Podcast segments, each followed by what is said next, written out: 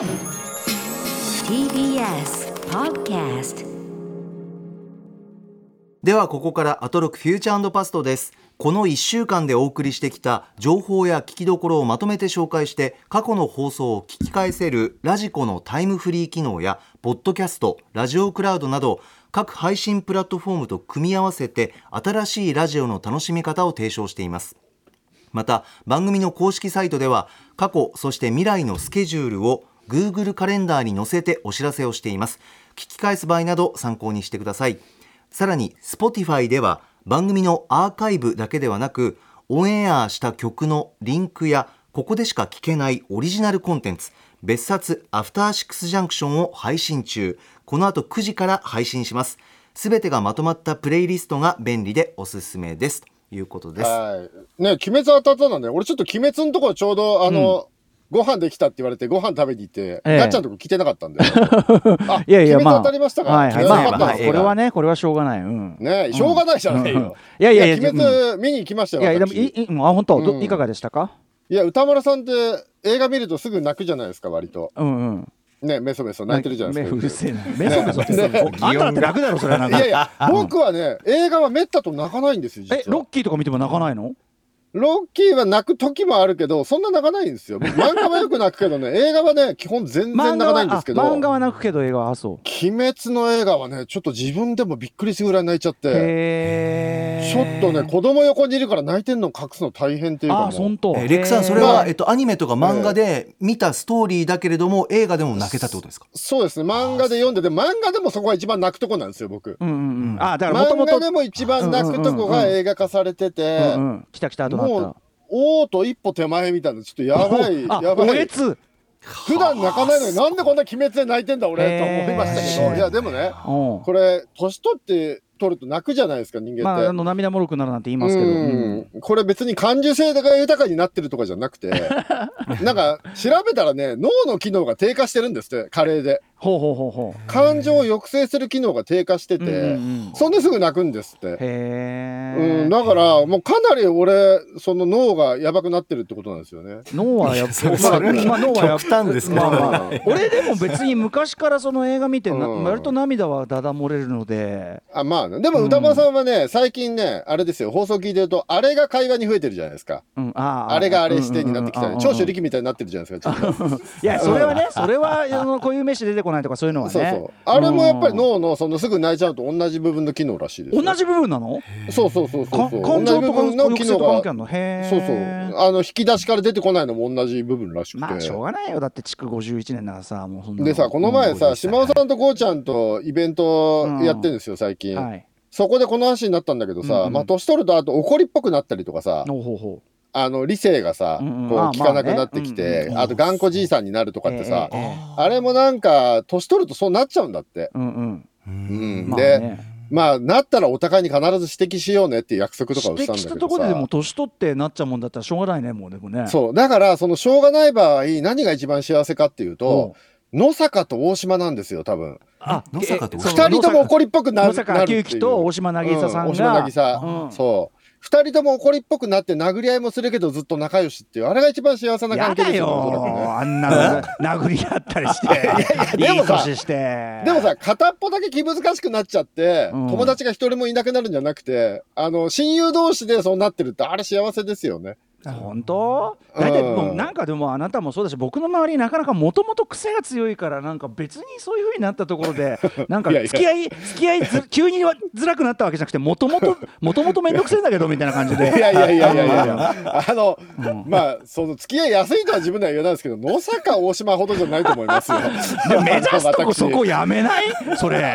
ちょっ何と。がまさかそういうとこに連れ込もうとしてるんでしょ？だってそんな。してないよ、してないよ。本当ですか？まあ、そんな急に殴ったりしないですよ。それ当たり前だよあんた手手入れたらもうダメだよもうそんな我々から暴力一番程遠いところにありますからね。絶好ですよそんなの我々が暴力振るい出したらでもいよいよもう本当脳がやばいことになってる確かにそうだね。あのうん確かにあの我々が手を挙げ出したらもういよいそうだもうなんかぶち込んでいただきたいどっかに。歌丸さんが暴力振るったらこれかなりのやばいことになってる人だよもうだってそれ ただのねあでもまあそういうとこともねあるやもしんないからねこれはね。そうですね。んっていう、まあ、うん。はい、よもやま話でした。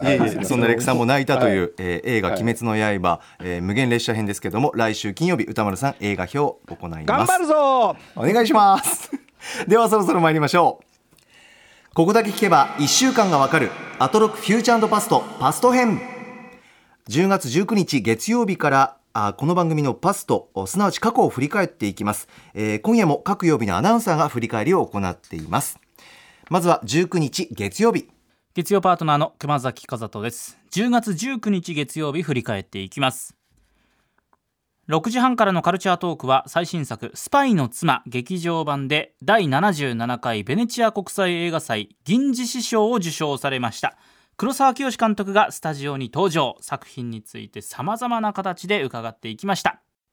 7時からのミュージックゾーンライブダイレクトは DJ プロデューサーのラムライダーさん。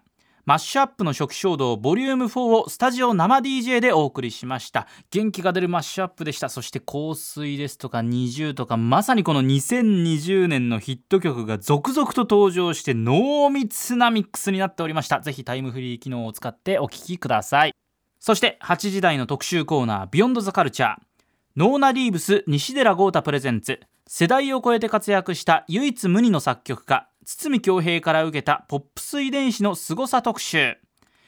追悼特集としてお送りをしましたがノーナ・リーブスは堤恭平さんからプロデュースしてもらった曲があるということでこの曲作りの時間を共にした豪太さんの視点で堤さんのお話をしてくださいました。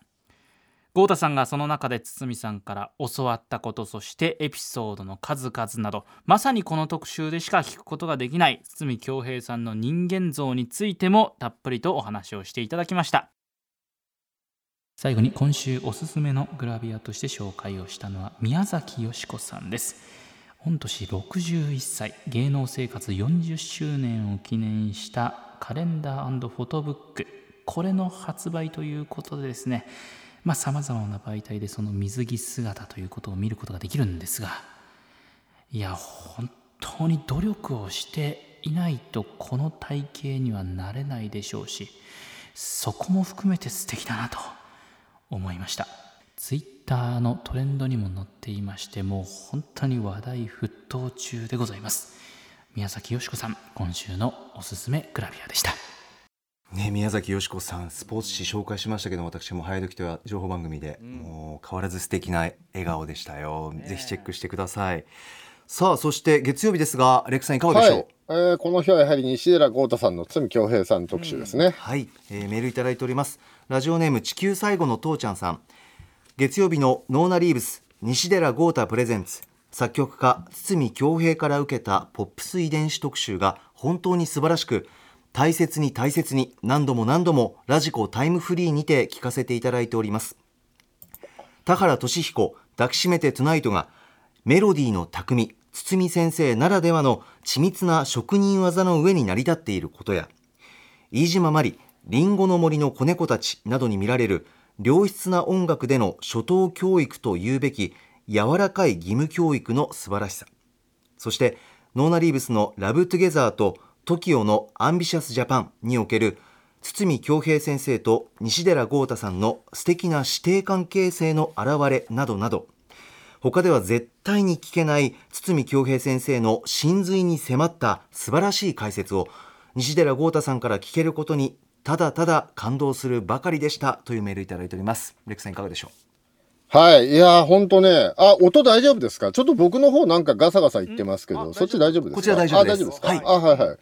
えっ、と、まあ、いろんな特殊の仕方があったと思うんですけれども、堤恭平さんと私っていうところに絞ったのがすごく誠実な特集だったと思いましたね。個人誌ですもんね。まず、堤恭平さんの曲とどうやって出会ったかっていうね、クリスマスプレゼントの話から、えー始まって、その後出会ってお仕事されるまでってお話だったんですけども、僕もノーナリーブス、堤恭平プロデュースだったのが知ってたんですけど、1年間も弟子、弟子的な感じで指導を受けてたっていうのを初めて聞きましたね、これ。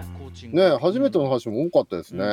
あとはね、技術的な話もね、いろいろあって、大事なことは二度言えとかね、なんか、そういう技術的な話ね。深かったですもうあったりとかねそうそうそう。もうだから、作詞の指導も入ってるってことですもんね。まあそうだね。うんだからプロデュースなんですよね。だからそこは珍しいんだよね。そうですね。んうん、そう、あんまりプロデュースってないですもんね。うん、だから多分、うんあの堤恭平さん的にも何かを渡すってやっぱりね、意思があったんでしょうね。そうですね。90年代以降はそういう感じだったんじゃないですかね。あの小沢健二さんもね、結構堤さんにはいろんなことを教わったってね。あのうん当時 TK ミュージッククランプって番組あったの覚えてます？あれで、えっと、小室さんが司会、小室哲哉さんが司会の番組に大沢健二さんがいらっしゃった時に、はいはいそうそう。あの、堤さんと話してびっくりしたのは、えっと、大衆に落とし込むみたいなことを言われたんですって。うんうん、落とし込むってうん。曲,、うんうん。曲をだから大衆に落と、うんうん。どうやって落とし込むかみたいなことをおっしゃってて、うん今までその意識で曲を書いたことがなかったんでものすごい勉強になったってお話とかね、うんうんされてましたよね。うんそうだからその若い世代にいろいろ伝えていくっていうのを多分90年代以降は多分意識されてたのかもしれないですよね。えそうなんですよ、うんだからある意味その最最後の方の弟子というかね一番ねね。みたいなのが豪太君だったと思うし豪太君自身がうんまたすごくそこを意識的にねあのやっていこうとしてる人でもあるから本当にね、そうそうそうポップスってものをね、うん。追求してますからね。ね。うん。でもこのねやっぱ西寺さんっていつも特集の時にあのテーマがすごい明快じゃないですか、うまいっていうか、はい。この堤恭平さんと私ってこれ西寺豪太編だとして、うん。いろんな方でできるんじゃないかなって思いまあ確かに確かに。うんううん。うん。うん。あの松本隆さんとかね、うん。よ呼んできてくれるかとかしないとあとまああれ藤井さんとかねもちろん藤井隆さんも藤井さんもそうだし。ね直接されてるわけだからね。あとね船山元樹さんとかね。あまあそれもびそれでもまあ大御所言い過ぎ。でもでもねあの豪太君は、うん。あのほら船山元樹さんともあ今日のね今日はあの配信される放課後ポッドキャストの方で主にそっちの話してるけど船山元樹さんともめちゃめちゃ親しくて、ちょっと驚くべき、ちょっとぜひこれあのポッドキャスト聞いてほしいんだけど豪太君から驚くべき提案というか。あのうん。彼がねなんかいる場所がなんかもうすごなんかちょっと歴史のなんか磁場のね交差点っていうかねやっぱすごいんですよ。ちょっととんでもないことになってるんで、ちょっとね、はい。それぜひちょっと今日ね、えっと、放送後に配信される別冊アフターシックスジャンクションを聞いていただきたいんですけど、すごいよ、本当に。はい。これちょっとぜひ。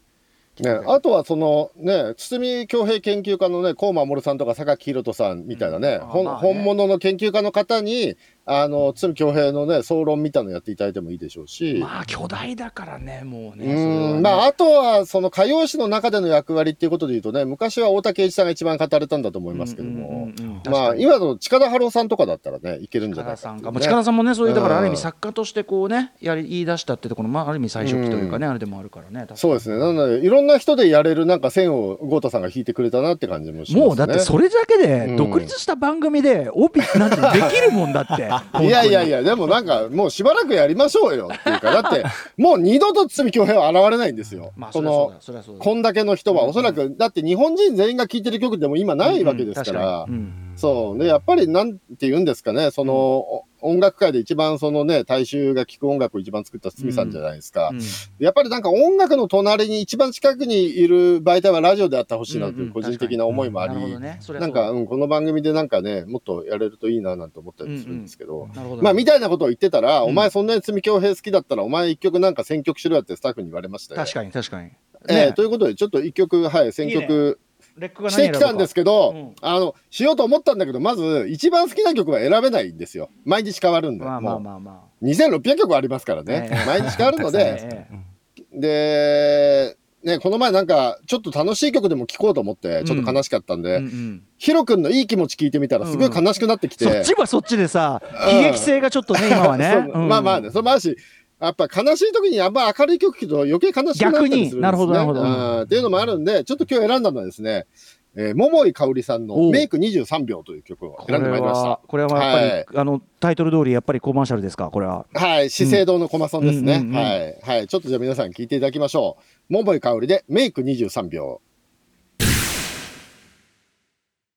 はい、ということで、ね、はいどうですか？1981年。うん。はい。我々の頭の中にある桃井かおりそのものの曲ですよね、これかねっ。こいいですねえこれでもさ、ね俺 CM の方あんまり覚えがねえなああ、CM はね、まあ確かに CM の方はね、わ割とベタなら入ってるんで、そんなに曲が立ってないあ感じではあったんですけど。私も生まれる前の曲なんですけども桃井さんの歌声自体がもう新鮮で、うんあハスキーでかっこいいなと思いました素敵な曲ですし、、もうみんなの中のイメージにある桃井かおりそのまんまじゃないですか。だからやっぱりその タレントを、うん。タレントの性みたいなのを曲、音楽で表現できるんですよね。うんうんうんその、桃井さんの気だるさとか、い。やさぐれ感とか、ね、がありつつ、どこか気品も少しあるみたいな感じがね、音楽でメロディーでそれを表すってすげえなと思うんですよね。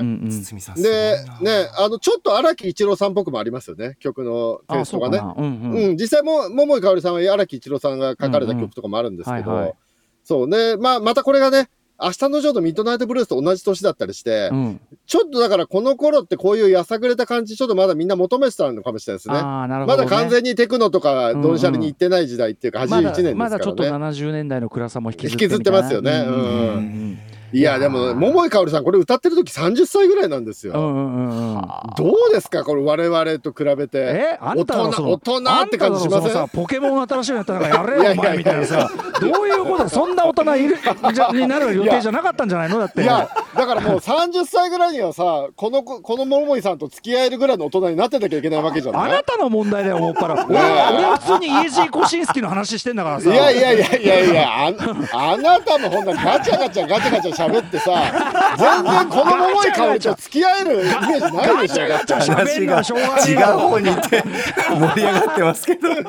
いやでも素敵な曲ですね本当そうねやっぱ天茂天茂み。たいになってないと付き合えないですよ。天地茂はちょっとまた違うだろ桃井さんとはまた地場まあ違がう、映画も違う映画だけどね。ちょっとね。やっぱでも松田優作みたいになんないとね、やっぱね。いろんなこと言うな全く慣れてない。いや、いやだから、この頃の大人像ってはい。すげえかっこよかったよねだから大人のロールモデデルが確かにそのいなくなった時代というのはねうん。よくその話するじゃないですかそれそうなはんですよ。うん。まあだからこんなはずじゃなかったってすげえいやだからあのなんていうの？裏裏なりや大病炭が目指せる上限としての長渕剛さんっていう話をね。そう。なんですか。せ出発点はね出発点はね。いやだからね昔の歌謡曲いっぱい聴いてるとねなんで俺こんな大人になっちゃったのかなって気持ちすごいなるっていう。験寿命っつうかさそのなんかうん。その人生そのもののさ圧縮度合いの違いもあると思いますしねそれはね。まあね、うん。あまあ。今今こういう大人像って提案されてないですもんねもうね。そうねそうね。うん。打ち出していきましょうか我々もね。だから。そうですよ。我々がこうまず率先してなっていかないと。そうですよじゃないよ。あそこを通過して野坂大島ですよ。嵐キャップの正当性を争ってる状態だからもうダメなんだよ。ゲゲビレムセンター嵐キャップの。まだコロコロだからね。あそれあそれし新しいやつで復刻ですね。俺俺のオリジナルっつって。帽子の件で すごい。あーレクさん素敵な選曲していただきました、はい。ありがとうございます。歌謡池と言われておりますんはい。えー改めて、えーライブダイレクトのコーナーも含めまして、えー月曜日ですけれどもお20時台の西寺豪太さんの特集、えー音楽たくさん流れますんでラジコのタイムフリーで、えー聞くのがあおすすめです、えーそして歌丸さんもおっしゃっていただきましたがこの後21時に更新されます。別冊アフターシックスジャンクションはそのまま西寺豪太さんに出演していただきまして特集では語りきれなかった堤恭平さんのお話を配信しておりこれます完全にねちょっとあのプシュッとねビールなんか開けながらけん献杯をしながらあの割と普段僕と豪太君が本当にプライベートで飲みながら話しているような音楽論っつうかあのより親密な話になってるしあとやっぱ豪太君が驚愕の 驚愕の新ネタを出してくるからね。これぜひ聞いてくださはい。い、はい。この後21時に更新ですでは続いて20日火曜日です火曜パートナーの宇垣美里です。6時半からのカルチャートークはデビュー10周年を迎えた小説家の浅井亮さん登場。10周年記念作品となる長編小説、スターについてお話伺いました。不良オビラー、怖いですね。自分で帯を書くときは、そっと別の本につけてみて、ハマっちゃわないかどうか確認してから送るようにします。7時からのライブダイレクトは大阪発の4人組 R&B バンド、ネイバーズコンプレイン。神宮前にある配信専用スタジオからパフォーマンスを行ってくれました。また今回有料ライブ配信をした模様をライブマインというサイトにて1週間アーカイブ配信しています。見逃した方はぜひそして8時からの特集コーナーはサブスク映えする曲ってどんな曲？ポップミュージックの新たな形を決めるラウドネス基準とは何か特集。アナログレコードが生まれた時、そしてそれが CD に変わっていった時、あるいは携帯プレイヤーで音楽を聴くようになった時、ポップミュージックはその都度メディアに応じて形を変えてきました。そして2010年代以降、世界のポップミュージックは Spotify や Apple Music などのサブスクリプションサービス、そしてそこにあるラウドネス基準によってその形を変えていったそうなんです。今回はラウドネス基準とは一体どんなものなのか、プロデューサーでエンジニアのチェスター・ビーティさんにお話を伺いました。バッドガイにこんな技術が詰め込まれていたなんて。だからこんなに耳を奪われるというか聞いてしまうんですね。これからは曲を聴いてて無音な部分があると、うわー稼いでるって思っちゃうかも。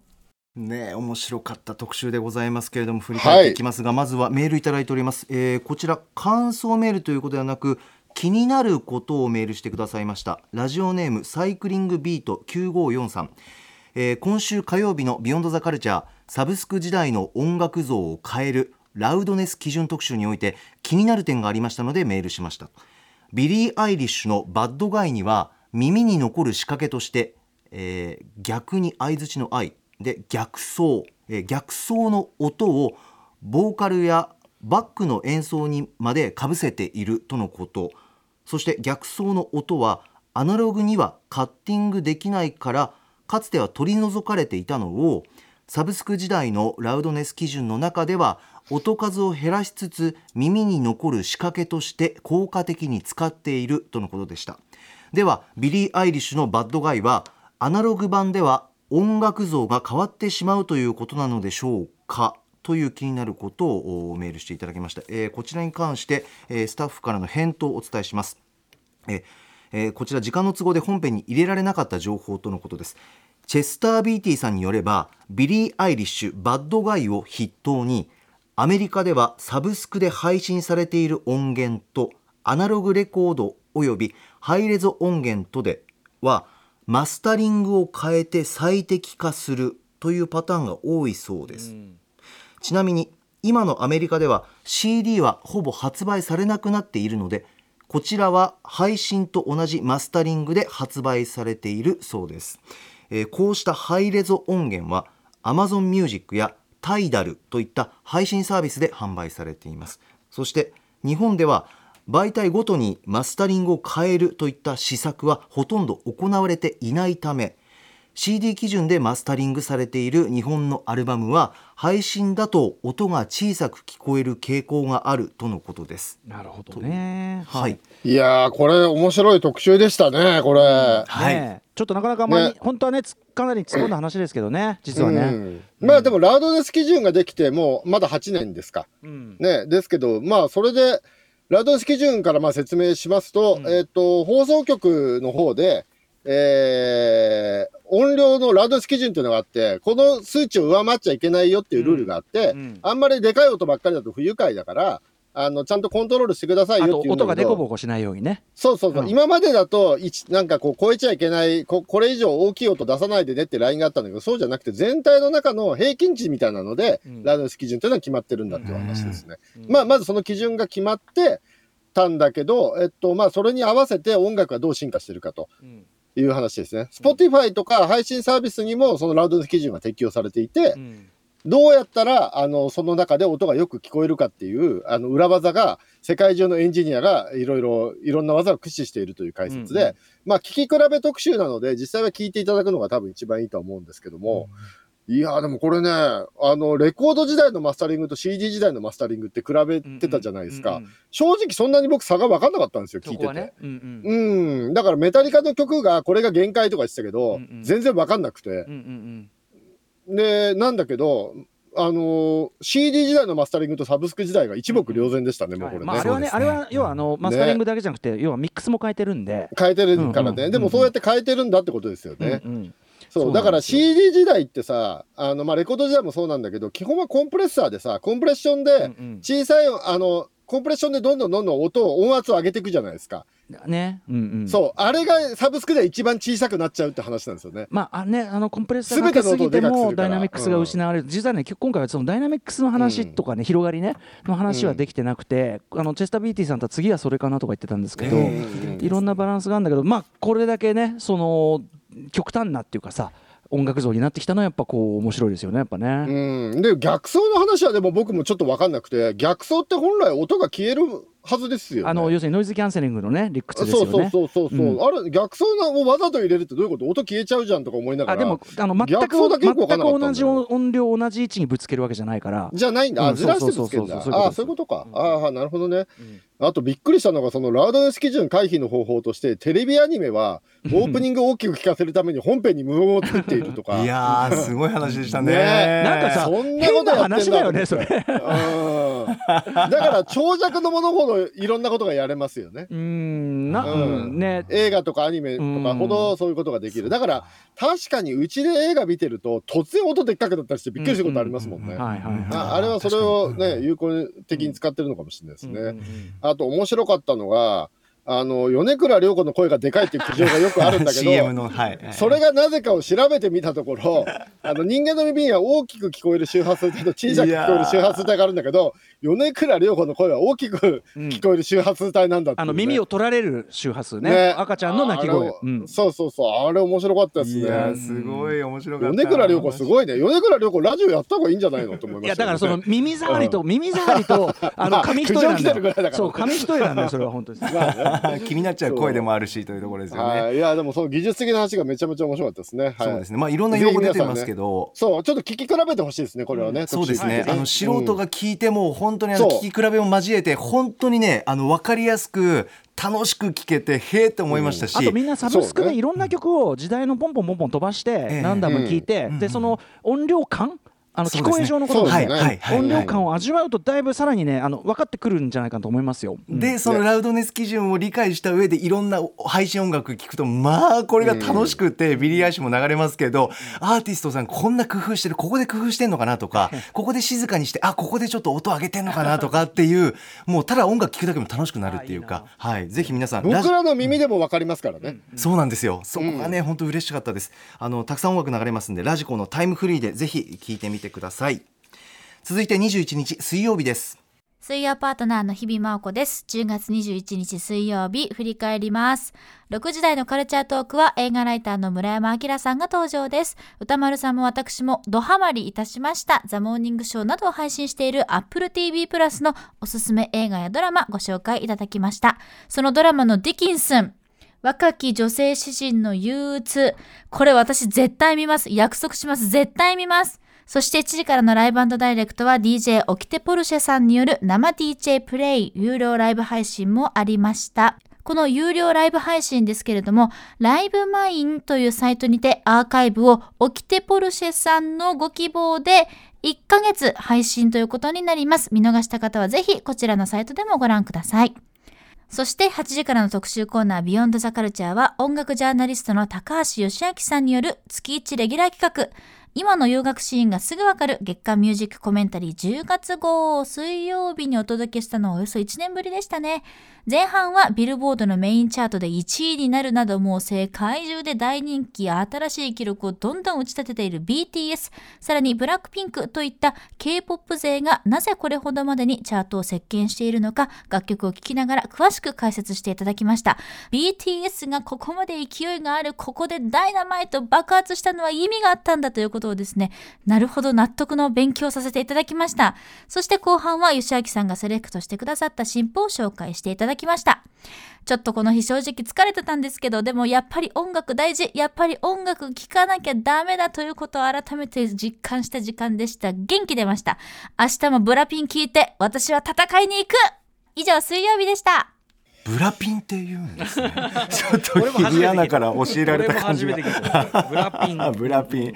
いやでもね、ちょっと元気出てきたとおっしゃってましたけど、ちょっとここ1ヶ月ぐらい、ひびちゃんの振り返りの声がすごい、ちょっとお疲れな感じが伝わってきて、ちょっと心配ですね。あ今ね。ちょっと今ねうん声からね、うん。ちょっとまだ生活サイクル慣れてないんですかね。ラジオの怖い放送の時はね、うん放送中は元気なんだけど、うん。ちょっともう振り返りのところで多分一息ついててちょっとどーっと疲れが出ちゃってるんでしょうね。山本さんもね、ええ旧旧小林豊班として声をかけてあげてください。あなんか無視したみたいな話してましたね。さんの、無視したじゃないですよ。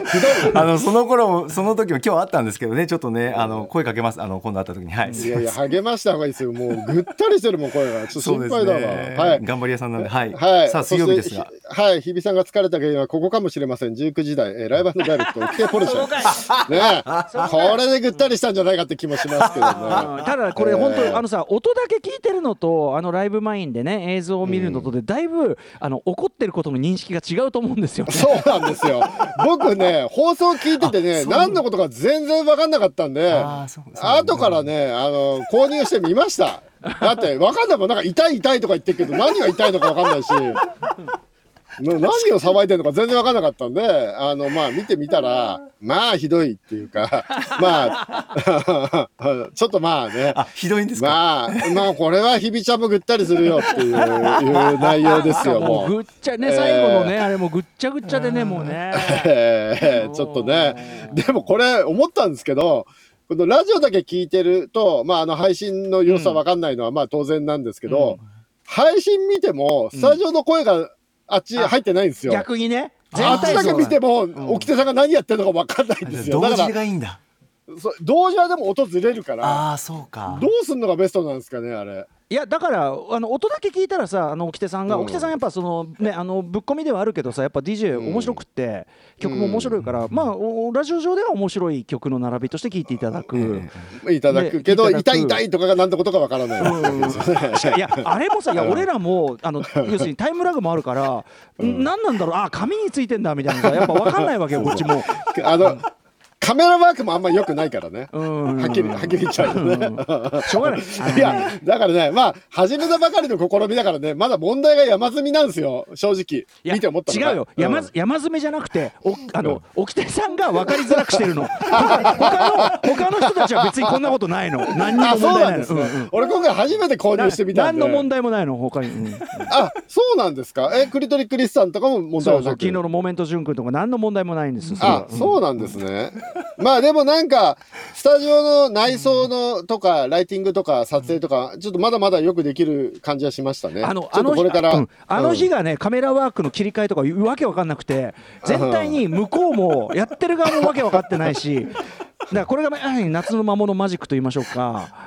うんまあ、リハとかもろくにないでしょうからね。なんなんだっていうね。えー爆笑しましたけどね本当にそうそう。沖田さん、固定カメラじゃ追い切れないからね。あげくさ一番さ俺がさ困ったなこれわけわかんなくなっちゃってるよと思ったところに番組プロデューサーが登場するっていうあ、最後ねあ。あんた一番混乱させるところに加担してどうすんだよみたいな あどうなってん知らない間？知らない間に知らなかっしてたのた知らなかったから俺困ったなどうしようかなこれどうやってまとめようかなとおいってピ長条よしかよっていうもうね だって別に僕も出ますって、こっちからでも参加できるはずですそうよね。行く必要ないし だからもう出るの好きなんだよ、あの人。行く行く必要ないない上にあのそんなバリュー そんなバリューない、橋本プロデューサまあなんで、あの、何が起きてるのか分かりづらかった人はワンコインなんで、ちょっと動画の方購入して見てみてくださいっていう。説明しようもないんだよまたこれが。そうですね。だってさ。あいうえお作文とかやってましたね。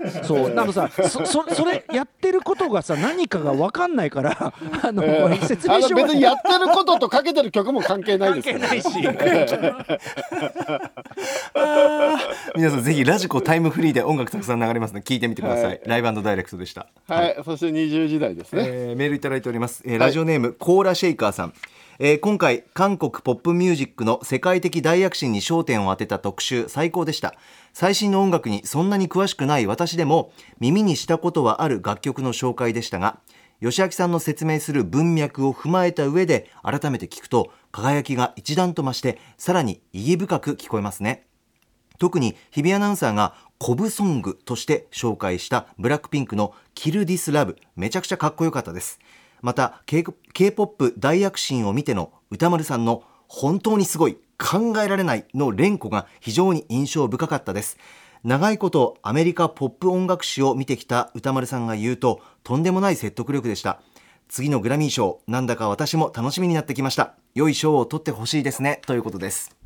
はい、BTS さんがね、ビルボードで1位取ったというお話で、はい。でもそれがどうやって取ったかっていう解説だったんですけど、非常に戦略的だったっていう解説で、ね。面白かった。えいや、まあ、それはそうなんだろうけど、え、戦略で1位取れんのっていうのがまず驚きですよ。いやもちろんその積み重ねとかね実力とかね。いや、そうなんだけどさ、戦略だけで取れるもんじゃないじゃないですか、うん。みんなだってその戦略立ててるわけだから。だからいろんなタイミングがあったのもあると思うよ、うんそれこそ、まあね。うん、本当に。それをでもアジア勢がやってるっていうのはすげえなと思いますよねやっぱりね。もうね。だからそれこそその k p o p っていうかその韓国カルポップカルチャーのその輸出っていうところに力を入れるっていうののうん。政策のそれこそもう20年30年の積み重ねでもあるよねそれはね。まあでもやっぱあとアメリカと相性はいいですよね。やっぱスキルがないと1位になれないから日本みたいに拙さを愛するみたいなのはあんまないじゃないですか。あとまあその英語ね。英語力であるとか、まあうんもろもろあとやっぱりその韓国語のそのああいうこうビートの効いた音楽なラップとかとのやっぱ相性の良さってうん。相性の良さね。うん羨ましい本当に。うんね、後半はその後はブラックピンクだったんですけどね、ブラックピンクもまあかなり伸びてきてるってお話ですよね、今ね。ね。ブラックピンクってなんかイメージ的には東映のスケバン映画的なかっこよさあだからねレックは絶対好きよマジで。ね、それは。まあ、僕も時々は見てるんですけど、あだから、世が世なら池玲子とか杉本美希がビルボード1位になってるって話ですよね。違うと思います。あ それは違う。あそれは違った。あのでもでも俺たちがすごいそれこそ例えばさ、まあ、まあちょっと例があれだけど例えば全盛期ハロプロでね例えばその、あ全盛期さ初期ね初期初期全盛期ハロプロで、あの後藤とか藤あね後藤真希さんうあのなんだミキティとかさそういうさちょっとそういうこうああいうのが似合う連中ハロプロの武が闘派ね。武闘派が大暴れみたいな、そういう絵面でだからこれができてるやなみたいな。なんかそういう幻想もねはい。湧きますよ。ねまあまあ後藤さんはいまだにすごいんだけどさまあね、まあでもそれでやろうとしたのが何ですか、ごまっとうだったんですかね。いやまあでもあれいや ごまっとうとかあれはあれでねいや楽曲はすごいアキラさんの曲で頑張ってたし、まあね。突っ込んだハロプロ話すぎる。ごまっとってユニットでしたっけ？そういうそうそうそうです、そうよね。は松い。はい、ああ、もう次行けと。はい。はい。すいませんああでもドージャキャットの清掃ってあれすごいいい曲だよね。あ最高。あれかっこいいよね。最高です、うん。うんはいはい。はい次行きます。特集も音楽流れますんでラジコタイムフリーでぜひ。続いては22日木曜日です木曜パートナーうないりさです。10月22日木曜日振り返ってまいります。まず6時台のカルチャートークにはゲームジャーナリストのジニさんが登場。ネットフリックスが配信しているゲームの映像化作品がなぜ面白いのか解説していただきました。今回ご紹介していただいたウィッチャーあと変更、まあ、どちらのゲームも実はプレイしていないんですけれどもまあ、映像から見て面白いと思ったらゲームをやってみよう。そういう入り方もあると思いますのでまず「ウィッチャー」そしてこれから配信される変更どちらも見てみたいと思います。ラッパーのモーメントジューンさんによるスタジオライブをお送りしました。本当にモーメントジューンさんが紡ぐ言葉の威力が凄まじくて一言一言次はどんな言葉を言うんだろうっていう気持ちになりながら本当に耳を尖らせてモーメントジュンさんの言葉を聞いていました。胸に刺さる言葉ばかりですのでぜひ皆さん改めてタイムフリーそして1週間アーカイブがライブマインにて残りますので気になる方はぜひご覧ください。そして8時からの特集コーナービヨンドザカルチャーは農業視点で映画やゲームを眺めてみればより深く世界観を味わえる特集。ということで北海道江別市出身の農業従事者ジョンさんがインターステラーやザ・ラスト・オブ・アス・パート2そしてマッドマックス怒りのデスロードなど映画やゲームに登場する農業描写を読み解き作品に生かされているのかプロ目線でレクチャーしてもらいました、まあ、ジョンさんは元はといえばラジオできるかなのコーナーにメッセージを送ってくださったことがきっかけで今回この特集を組むことになったんです。本当に何ですかね。その目線で例えば今回ラス・アスパート2あとデトロイト・ビカム・ヒューマンにも触れていただいたんですけどそういう目線でゲームプレイしてなかったですしもう進めることに必死であんまり世界観の描写に目を向けてこなかった。それこそその倉部さんの「蔵散歩」とかもそうですけどなんだろう進めたいストーリーを知りたいっていうその一心でどんどんどんどん進んでいってしまうとゲームデザイナーたちが見せたかった世界観を知り尽くすことできないんだなっていうのを今回も改めて感じました。本当に素晴らしい。というかこれからもいろんな作品解説してほしい。ということでまたジョンさんよろしくお願いします。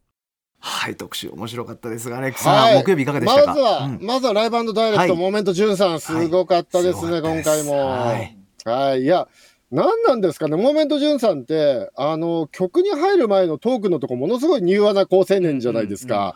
音楽が始まると刃物みたいな言葉になるじゃないですか。うんあれがすごいですよね。これは歌丸さん、その、から見てもやっぱすごいですか、モメント13そうは。もちろんすごい、ね本当にあのラッパーとしてすごいです。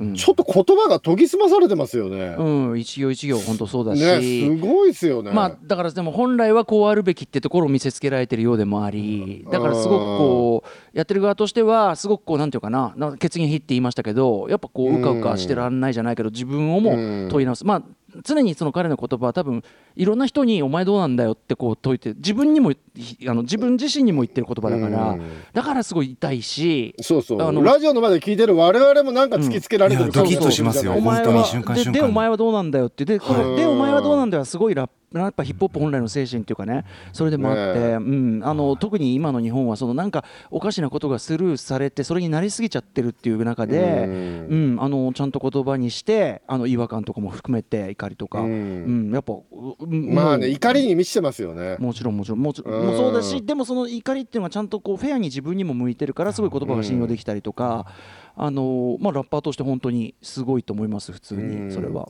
うん。いや、そして今回もね、頭に残るのはグリーンハウスの25号っていう、やっぱ住所が残るっていううん、あね。のもう覚えちゃったっていうね。う。ん。でもだからただそれがすごいさ そのあのコロナ禍の中でライブがねそうそうそうその中止になっちゃったらファンがあの住所知ってるからいろいろね 励ましの手紙とかくれたっていやだからあそういうこうポジティブに働かれっていうふうに要するに彼の喫茶先っていうのがポジティブに全然働くんだっていうことでもあるじゃない。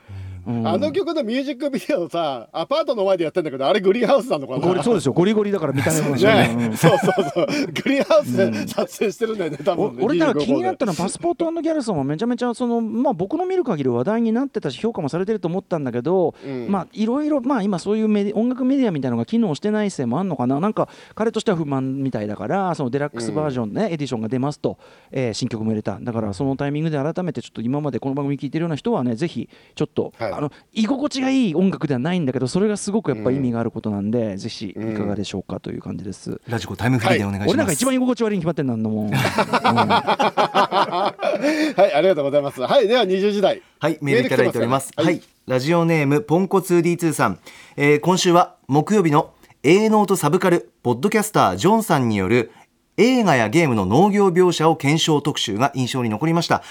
自分もうち、えー家は兼業農家で少し農業もかじりましたが、農業のプロフェッショナルであるジョンさんの視点の深さに驚きました。映画「マッドマックス怒りのデスロード」やゲーム「ラスト・オブ・アスパート2」などのわずかな農業描写からその物語の世界の情勢を鮮やかに読み解かれていました個人的には未来の都市農業でロボット化がす進んだ挙句作業がアナログ化されロボットが奴隷のように農作業をさせられているというところにぞっとしましたというメールをいただいています。はい、いやこれ本当面白かったのが、その映画やゲームの中で農業がどう描かれているかというのを読み解けば、はい。その世界観とか社会とか、ね。まあ、設定とかあと人物像とかいろんなものが見えてくるっていう。広がりましたね、あれ妹誕生政治家としては結構こいつ悪人だけど政治家としては優秀やねねんいやだからやっぱあの、うん。あの政治あのさ嘘宗教でっち上げるとかなかなか考えられてるから、あいつは、うん。だからさみんいやあいつ最後さ、ねデスロードの最後でみんなわーっつってさ上に登ってさ、ウェーイとか言ってたじゃん？多分水とかさ全然計画的に出してたのさ多分。ドバドバさドバドバ出しちゃって大丈夫？みたいなことになりかねないなっていうのはね前から言ってたんだけど。そうね。妹誕生は水が枯渇しないように多分 コントロールしてたけどね。まあまあももちろんだからそれはそのね一人の意向でやるのはよろしくないんだけど。よろしくないけどね。うん。まあでもっていう感じなので、これあのクイズ形式じゃない方が良かったかもなとはちょっと思いましたね。い。やでもねクイズにすることでいろんな可能性を考えたのよ、そのそれがすごく良かったかなって逆に僕らも、えー楽しかったです。でもなんか農業から見えてくるものでもなんかいいとこだけでやってもよかったのかなとは思いましたけどね。まあもしくはベスト3、バースト3とかでもあいろんな形でもできそうですね。ねあのねその選択としてやってるものもそれぞれにあの意味があったりするのでっていうことなんだよね、うん。そこはね。あーいやー楽しかったな、まあ、まあでもあのこれジョンさんはあの農業のお話でしたけどあれこのリスナーにいろんな職業の人いるんだからいろんな職業からもこうやって映画って読み解けるのかもなと思って。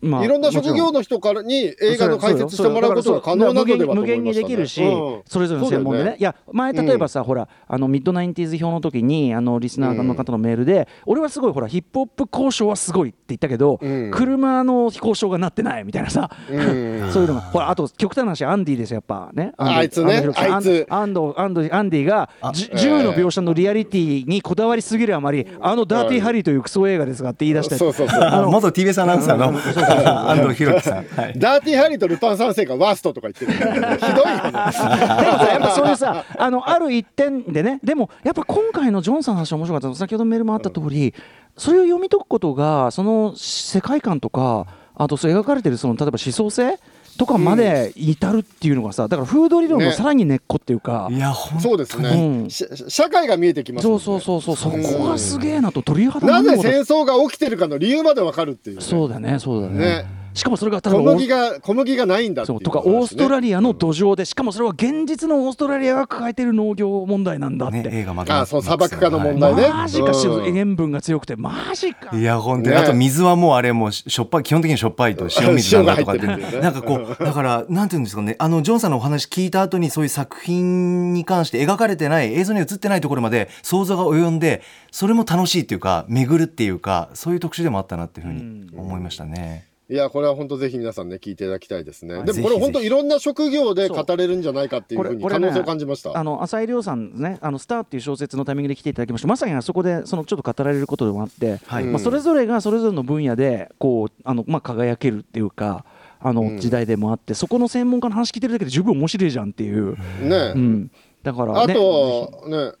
あとあの邦画制作してる方はジョンさんに交渉のお願いとかした方がいいんじゃないかと思う。もちろんね、そうだあの、ねアドバイザーつけて、てかすべてすべてのその作品がねつけたっていいぐらいだよね本当にね。ねそうですよね。と思いました。ありがとうございます。さあということで本日振り返りで紹介した各コーナーはラジコのタイムフリー機能やスマホアプリラジオクラウド Spotify アンカーなど各配信プラットフォームのポッドキャストでもお楽しみいただけます。以上ここまでパスト編でした。この後は来週1週間のアトロクの予定まとめてお知らせします。では来週1週間のアフターシックスジャンクションの予定を一気にお知らせします。まずは26日月曜日6時半はリモートプロレス初の異種格闘技戦。DJ プロデューサーのラムライダーさんとスーパーササダンゴマシン選手が対決、えー7時はインストゥルメンタルバンドジズーが登場。8時は江戸木潤さんによる体を張ったスタントで世界を魅了した愛すべきフランスの映画バカ俳優ジャンポール・ベルモンドの魅力を語る特集です。続いて27日火曜日6時半は TBS ラジオのチャレンジゼロ CO2 削減キャンペーンとして地球温暖化について描いたドキュメンタリー作品を万野悟さんに紹介してもらいます。7時は藤井隆さん登場。スレンダリーアイディアルミックスを DJ オフィスラブさんに披露していただきます。8時は作家大谷明さんによる今こそシスターフッドな作品を見たり読んだりしよう特集をお送りします。28日水曜日6時半と8時の特集は東京国際映画祭2020の見どころ特集2本立て。前半は東京国際映画祭シニアプログラマーの矢田部義彦さんによるメジャー作品大作以外のおすすめ映画紹介。後半は日本映画クラシックス部門担当の田中文人さんと人情紙風船の修復を担当した東京現像所営業部長の清水俊文さん登場。日本映画クラシックス部門そして映画の復元修復について伺います。7時はマルチインストゥルメンタリストの千森本さんが初登場です。29日木曜日6時半白夜処方の森田修一さん登場。歌丸さんがブブカで連載中のマブロンで取り上げたおすすめのアイドルソングを一緒に聴いていきます。7時はフォークロックバンドロットバルト・バロンが登場。8時は月刊しまおアワー。世間ではハロウィンシーズンですから去年も大好評でした。あの名企画が帰ってくるかも。そして30日金曜日6時半からの週刊映画辞表ムービーウォッチメン。来週歌丸さんは劇場版鬼滅の刃無限列車編を評論します。7時は4人組ロックバンドニュースピークが初登場。8時からは1週間の番組振り返ります。アトロックフューチャーパスト来週は音楽ライターの小室孝之さんとお送りします。さあレックさん来週いかがでしょう？はい、まずちょっと失笑してしまいましたけど、えっと、月曜日6時半、ラムライダー対スーパースターのマシンがた対決ってなんか事故の予感しかない。これはちょっと必聴ですね、これね。なんか危険な予感しかないですね。うん大丈夫かな、これ。まあ、レラムちゃんできる男ですからやっぱな。何につけてもね。いや、いやどうですかね。あのマッスルのねひらがなマッスルの音楽監督就任ということでね、えーそれはなんです。けどね。大丈夫ですから、ラムさん、ひどいことに巻き込まれてなければいいんですけど、はい。えっと、そして、水曜日、えー僕は楽しみなのは、やっぱり僕はアーカイブに関してはちょっとうるさいので、はい、そうですよね。うんうんえー映画の復元修復ってこれすっごい面白そう。うんうん面白そうですねん楽しみ今。年は結構本当びっくりするビッグタイトルがこのね復元に並んでて。ああ、そうですか。うんまあ、丹下左前100万両の壺とかねすごいのが並んでて、はいはあのー非常にこれあのおっしゃる通り非常に価値ある話なのでああと10秒。えっ、と、木曜は島ワワーですね。はい。そして金曜日、ね、歌丸さん、評論するのは鬼滅の刃です。よもやよもやですよ。ね、煉獄さんは負けてない.